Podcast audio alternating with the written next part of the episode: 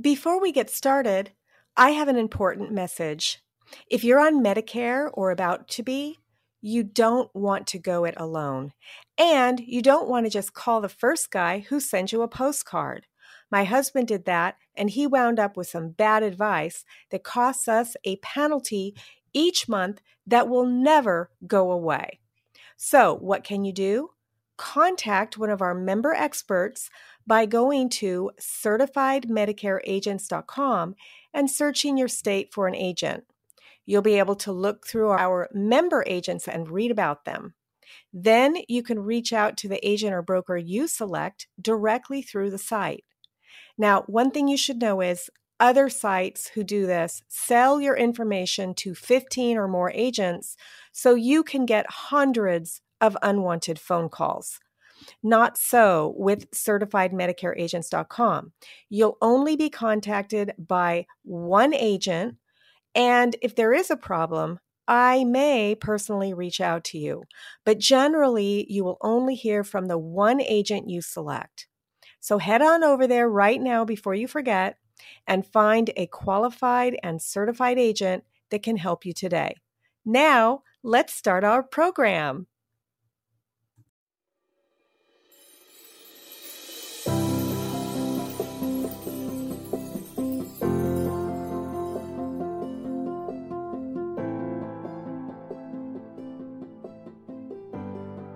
Welcome back to the Rock Your Retirement Show. I'm your host, Kathy Klein, and today we're talking about finding love after 50. Now, many of my listeners are single, and if you're single and you don't want to be, then stick around to hear what our next guest has to say. Dr. Joan Bragar helps successful women use online dating to find a loving life partner. In fact, she wrote the book on it. It's called Never Too Late for Love The Successful Woman's Guide to Online Dating in the Second Half of Life. Dr. Bragar was certified as a relationship coach, and she herself met her husband on Match.com and got married at age 62. So she knows what she's talking about. But before we start, I wanted to tell you that this episode is brought to you by NordVPN. If you are going to be spending time on matchmaking websites, make sure that your computer and your personal information is safe. There are people out there who can steal your information, especially if you're on public Wi Fi. So that means if you're at the library or at a coffee shop or at a store where you're using Wi Fi, there are people that can just find your passwords and things like that. So go to rockyourretirement.com slash VPN. That's Victor Paul Norma to check out NordVPN. My husband and I have been using this exact service for many years, and honestly, I wouldn't use Wi Fi without it. Plus, if you use that link, I'll get a small amount, and that'll help me continue with this show. Don't worry, you won't spend a penny more by buying the service using my link. Okay, I won't make you wait any longer. Let's go ahead and bring on Dr. Joan Bragar. Joan, thank you so much for coming on the show. I really appreciate it. Thank you, Kathy. I'm happy to be here. So, I read your book. Uh, what made you write this book? Well, I, uh, I, as you read in the book, I have had a long career actually as a teacher of leadership, and I was going to write another book on leadership. And at the same time, I was being trained and practicing as a relationship coach, and I said, I was starting to learn how many women were out there who were afraid in their 50s, 60s, and 70s to start dating. And, you know, I'm a person who has a fair amount of courage and also I know how to ask for support and coaching from other people. So I put my foot into the water and I found out that other women need a lot of support to do this. Yeah, you said in your book that about half of 60 year old women are single? it's an unbelievable number. It used to be in our age group there were just widowers, but there are two very large groups now. One, there's a lot of what they're calling gray divorce, women who've been married 25 or 30 years who don't want to be with that man for another 25 or 30 years as we're living longer lives. And then there's another group of women who have chosen to stay single for their whole life. So there's two groups that weren't there uh, 60, 70 years ago. That's true. I mean, I was 42 before I got married. You know, I waited a long time. It took me a long time to find the right guy. But one of the reasons why I started this podcast is because there is an alarming divorce rate. Mm-hmm. Um, I think they call it silver divorce, or mm-hmm. is there a name for that?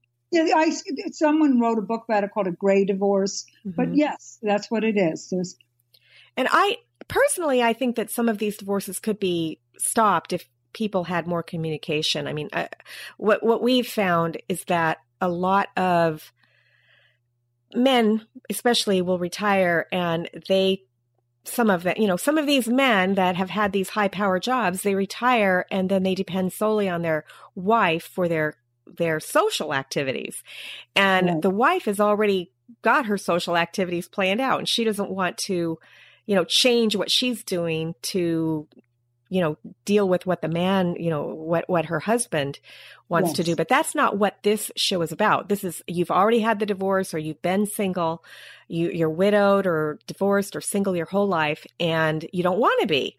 Yes. So I love the fact that, that you talk about these online dating services that have come out over the years. Well, you know, I was, uh, you know, I was divorced at 58, and I'm the kind of person I actually like to live in companionship and love. So I knew I wanted to get remarried. I knew that for a fact. Um, and it was my son, who at the time was about 32, who encouraged me. I, it was a different world to me. I'd never really heard of it. And he encouraged me just to try it. And he was single at the time, and he didn't have any problem with it. He would go meet a different girl every week and go out to dinner, and it was fine with him. So I said, "Wow, let me see if I, you know, put my foot in the water." So I did. Weren't you a little nervous about meeting people, you know, that you didn't know? Maybe one was an axe murderer or something. Like, how did you get over that sort of well, caution about meeting somebody that you really didn't know? Well, you don't know these people. And you're also, the other difficulty is you're not in any social circle or community that they belong to. And so it's hard to check them out through other people. That's one really big difference of online dating. Um, so there's just literally, you know, three or four safety rules you practice. You don't give your phone number out to anybody. Um, you don't give your whole name out. You meet someone in a public place you plan to meet them only for coffee, not for dinner. You don't want to get stuck for an hour with someone you don't know. But if you're having coffee and you're enjoying yourself, you can talk for a longer amount of time. Um, even on the second date, you don't give them your address to pick you up. You still meet them in another place with your car. Uh, some women like to uh, give somebody their phone number, a relative or a friend who could call. And if they feel like they need to get out of there, they say, Excuse me, I have an emergency, I need to leave. So, you can get a call in the middle of it. But they're literally uh, just half a dozen rules that you can follow and be extremely safe. I, I promise you that. But don't they get your phone number? Like, what if they start harassing you on the phone? Yeah, you don't give anyone your phone number that you don't know. You um, ask to call. There's many ways to do it. Some people get a separate cell phone just for dating. But what I did was I asked, I said, I would like, it got to the point in one or two exchanges on messaging that something was interesting. I would say, um, I would like to talk with you. Please give me your number. And then I would call them blocking my number. Mm. Yeah, so that's I, smart. Yeah, I, I, learned that because one is one guy actually. I, I teach at Boston University, and someone said he taught at Boston University. So I felt a little bit safe because we were in a common community. But then when I didn't want to go on a date with him, he called me several times. And that's when I learned don't give anybody your number. Don't let anyone have your number. Right. Maybe get a Google number or something. you know? Yes, that's a good idea. That's really a good idea. Right. Your your online dating number. Yes. Um, now, one of the things that I noticed uh, about your book was that you had these practices. Right. And do you want to go over the practice? You know, let's, why don't we start with practice one? Because I was thinking that practice one might be coming on a little bit strong for some people if it's on the first date. Do you want to talk about practice one and how to go about that? Well, practice one is more of an internal practice. It's set your intention. What do you really want? Uh, and this is something you need to do before you go on online dating because people may want different things. Some people want to just date casually and meet lots of different people, and that's their lifestyle. Uh, other people want to be in a committed relationship. And it's important for you to know what you want first. And that takes a little bit of work and reflection. And you can see in the book, I have uh, questions that you can ask uh, yourself an inquiry you need to go through what do i really want at this time in life and can i you don't need to tell the person on the first date what you want but you need to be clear you wouldn't tell anyone on the first date everything about you but you need to be clear that makes sense because I was thinking, wow, I don't think I would tell somebody on the first date that I was looking to get married. no, no, you on a first date you don't reveal intimate. I don't recommend revealing. You're just you're just also I also don't recommend on the first date interviewing the person. Okay, you are just getting to know somebody to see do you the question you want to ask on the first date of yourself is do I enjoy talking with this person? do I enjoy being with this person? And you want to slow your body down and take a couple deep breaths and really feel am I enjoying do I feel safe? Am I enjoying myself? You know, you want to you very much want to check in with yourself intuitively about what it's the experience of, you know, I'm with a man now I'm married to and I'm, I just have to say this. I'm happy every day with him. And I felt that on my very first date with him. I felt comfortable. But okay? there were probably other people that you felt comfortable with as well, correct? Well, that's a really good point because, um, you know, they say, is there love at first sight? Well, there might be, but I think it's important to get to know someone if you're going to choose to live your life with them. So yes, you could feel comfortable with someone. I went out with many people on second and third dates before one or both of us realized there wasn't enough compatibility there. Right. It takes takes a little while. Takes a little while to find out who someone is. You can find out if you're attracted to them on the first date. And here's something I want to tell women if you go on a first date with a man and he doesn't express interest after that, that's fine. It doesn't, it actually doesn't mean anything about you. It's just, you can't predict what men are attracted to. You really can't. That's you know? true.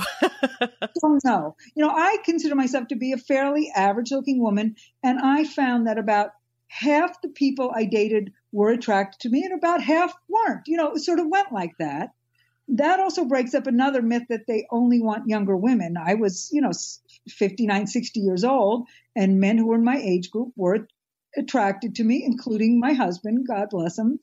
And so you don't know, you might know you're attracted. You wouldn't, it takes time to find out.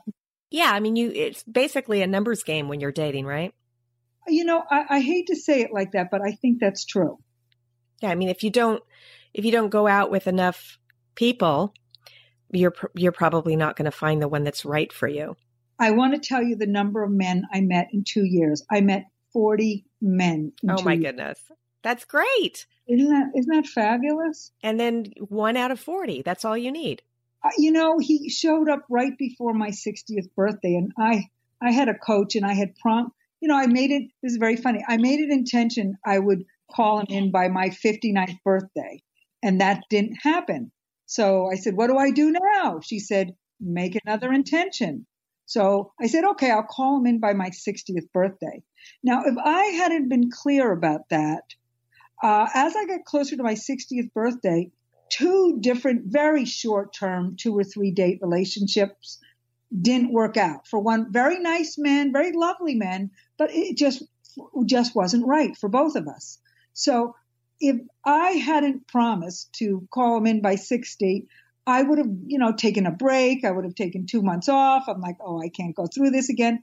But I said, let me just try one more time and go through all the profiles of the men who are. Here's here's what I got it down to. In my age group, in my geography, and they look like they were basically educated in doing something they enjoyed doing. So if they had those three criteria, I didn't care what they wrote on their profile or anything, I would meet them because I learned you can't really tell much about people from an online profile, even though people work very hard to express themselves. You actually need to meet someone in person to get much of a reading on them. I, I agree with that. I don't think that you can marry a pen pal. No, no, no, no. And the only purpose, it's a catalog of men that you could say, oh, now my husband was very smart. We exchanged one message, one phone call, and the phone call is very short. He said, Do you want to meet at Starbucks? And I said, Oh, I said to myself, Oh my God, this guy can't even talk on the phone. Like, but later on, he explained to me that he had been dating online for many years and he learned that unless he met someone in person, he didn't know anything. That then that's that's true. Okay, I want to get through these practices. So okay. let's talk about practice two. Now, this really resonated with me. You said that if you want to have love in your life, you have to live a life of love. So, what did you mean by that? Well, it's just one of those paradoxes of life. If you want more love, the place it has to come from is, is you.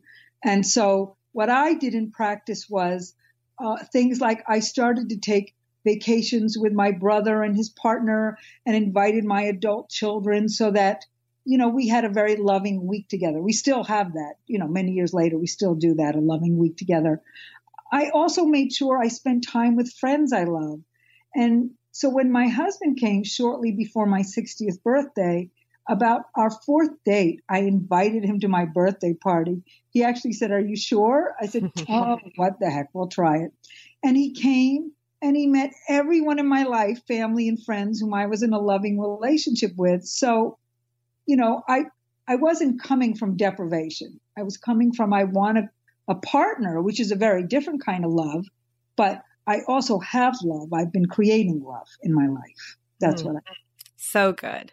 So good. Now, practice 3. Yes. This one is super important. Mm. Um, you said that your practice three was learning how to date online. And you mentioned that you need to know how to set up a profile. Right. You need to put up the right photos.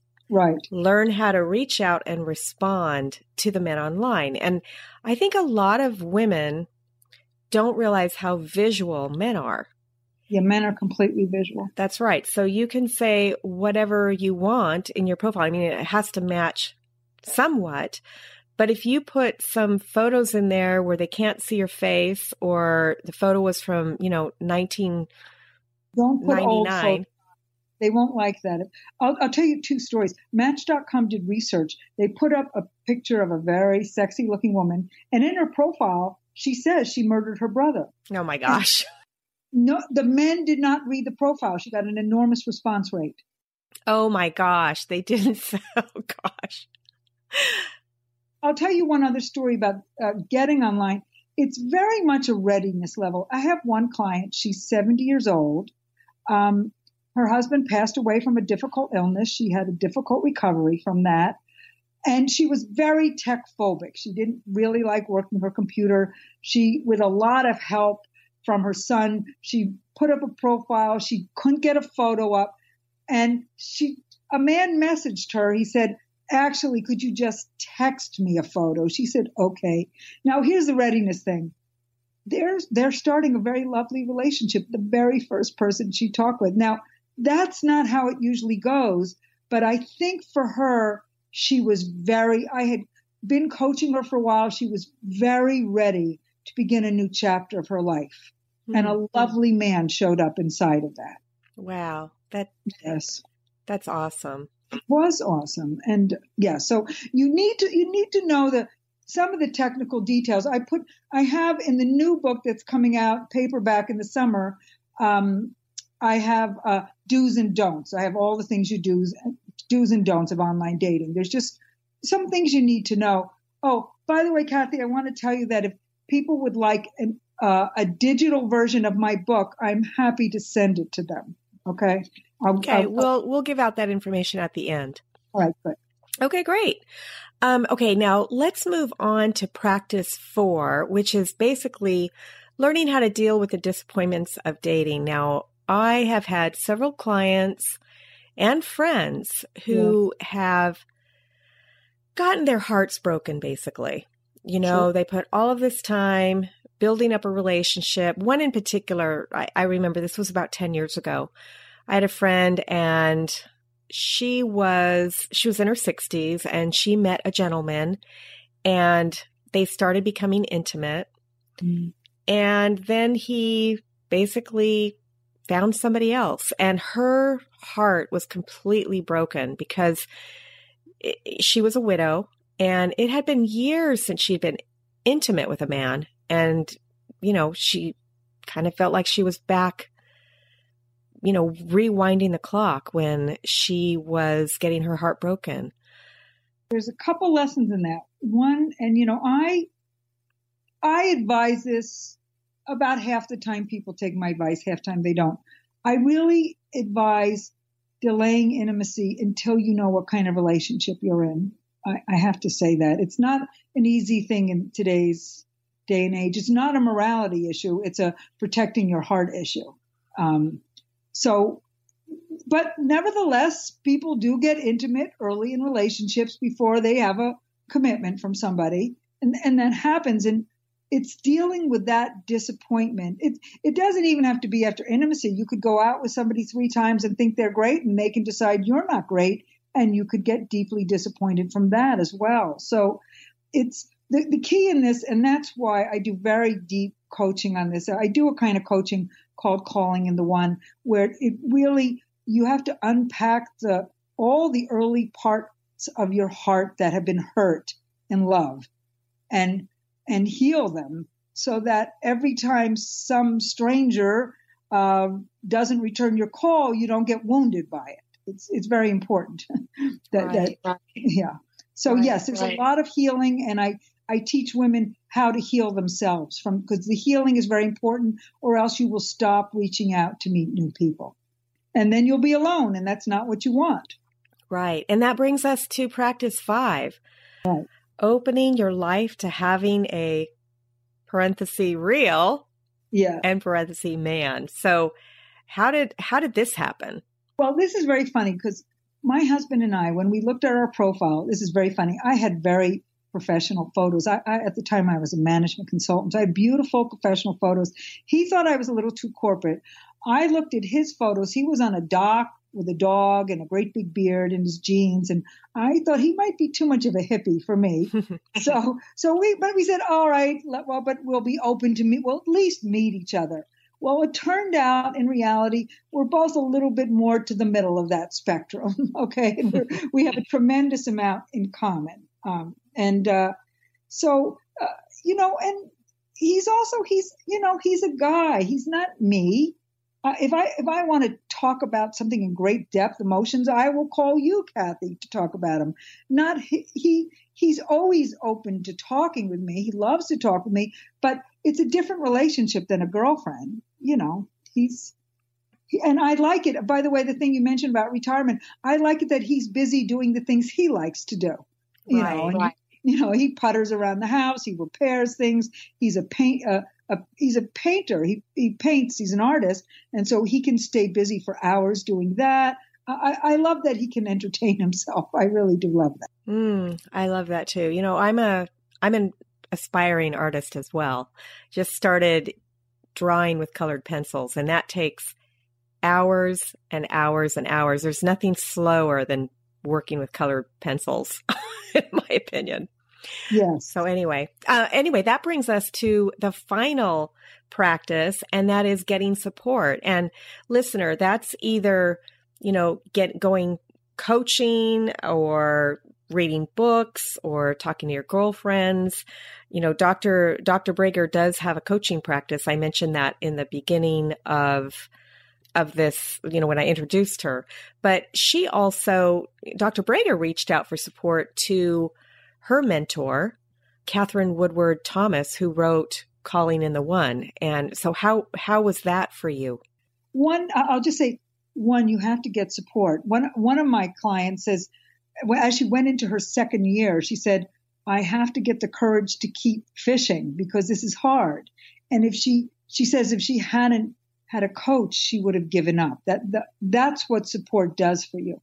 I was thrilled to find Katherine. She is a very brilliant family therapist, and she's sort of taken apart what happens when people have had repetitive patterns of love not working out, how you can undo that. And she taught me eventually and trained me as a coach.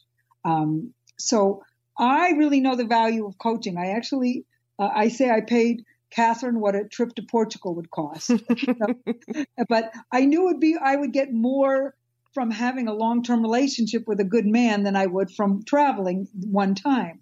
So um, uh, I continue to learn from Katherine. She's a great mentor, and uh, there's something to learn that's new because uh, we are these great divorces are partly because people are living longer and more healthily you know, you know the eight, we now have an extra decade of our lives if we're lucky and fortunate, which most of us are. We have an extra decade of healthy living where we're no longer, I'm starting that one now. I love it. We're no longer worried about establishing a career or being successful that way. And we're no longer child rearing, which I'm also happy that that's over with. And we're looking at 10 or 20 years of healthy life. And that's why there are more divorces, not only healthy life, but women who, you know, know how to support themselves and are not financially dependent on men. So you want to have choice to live that part of your life as happily as possible. So that's that's what you can get. You can get support to do that uh, through coaching. Absolutely.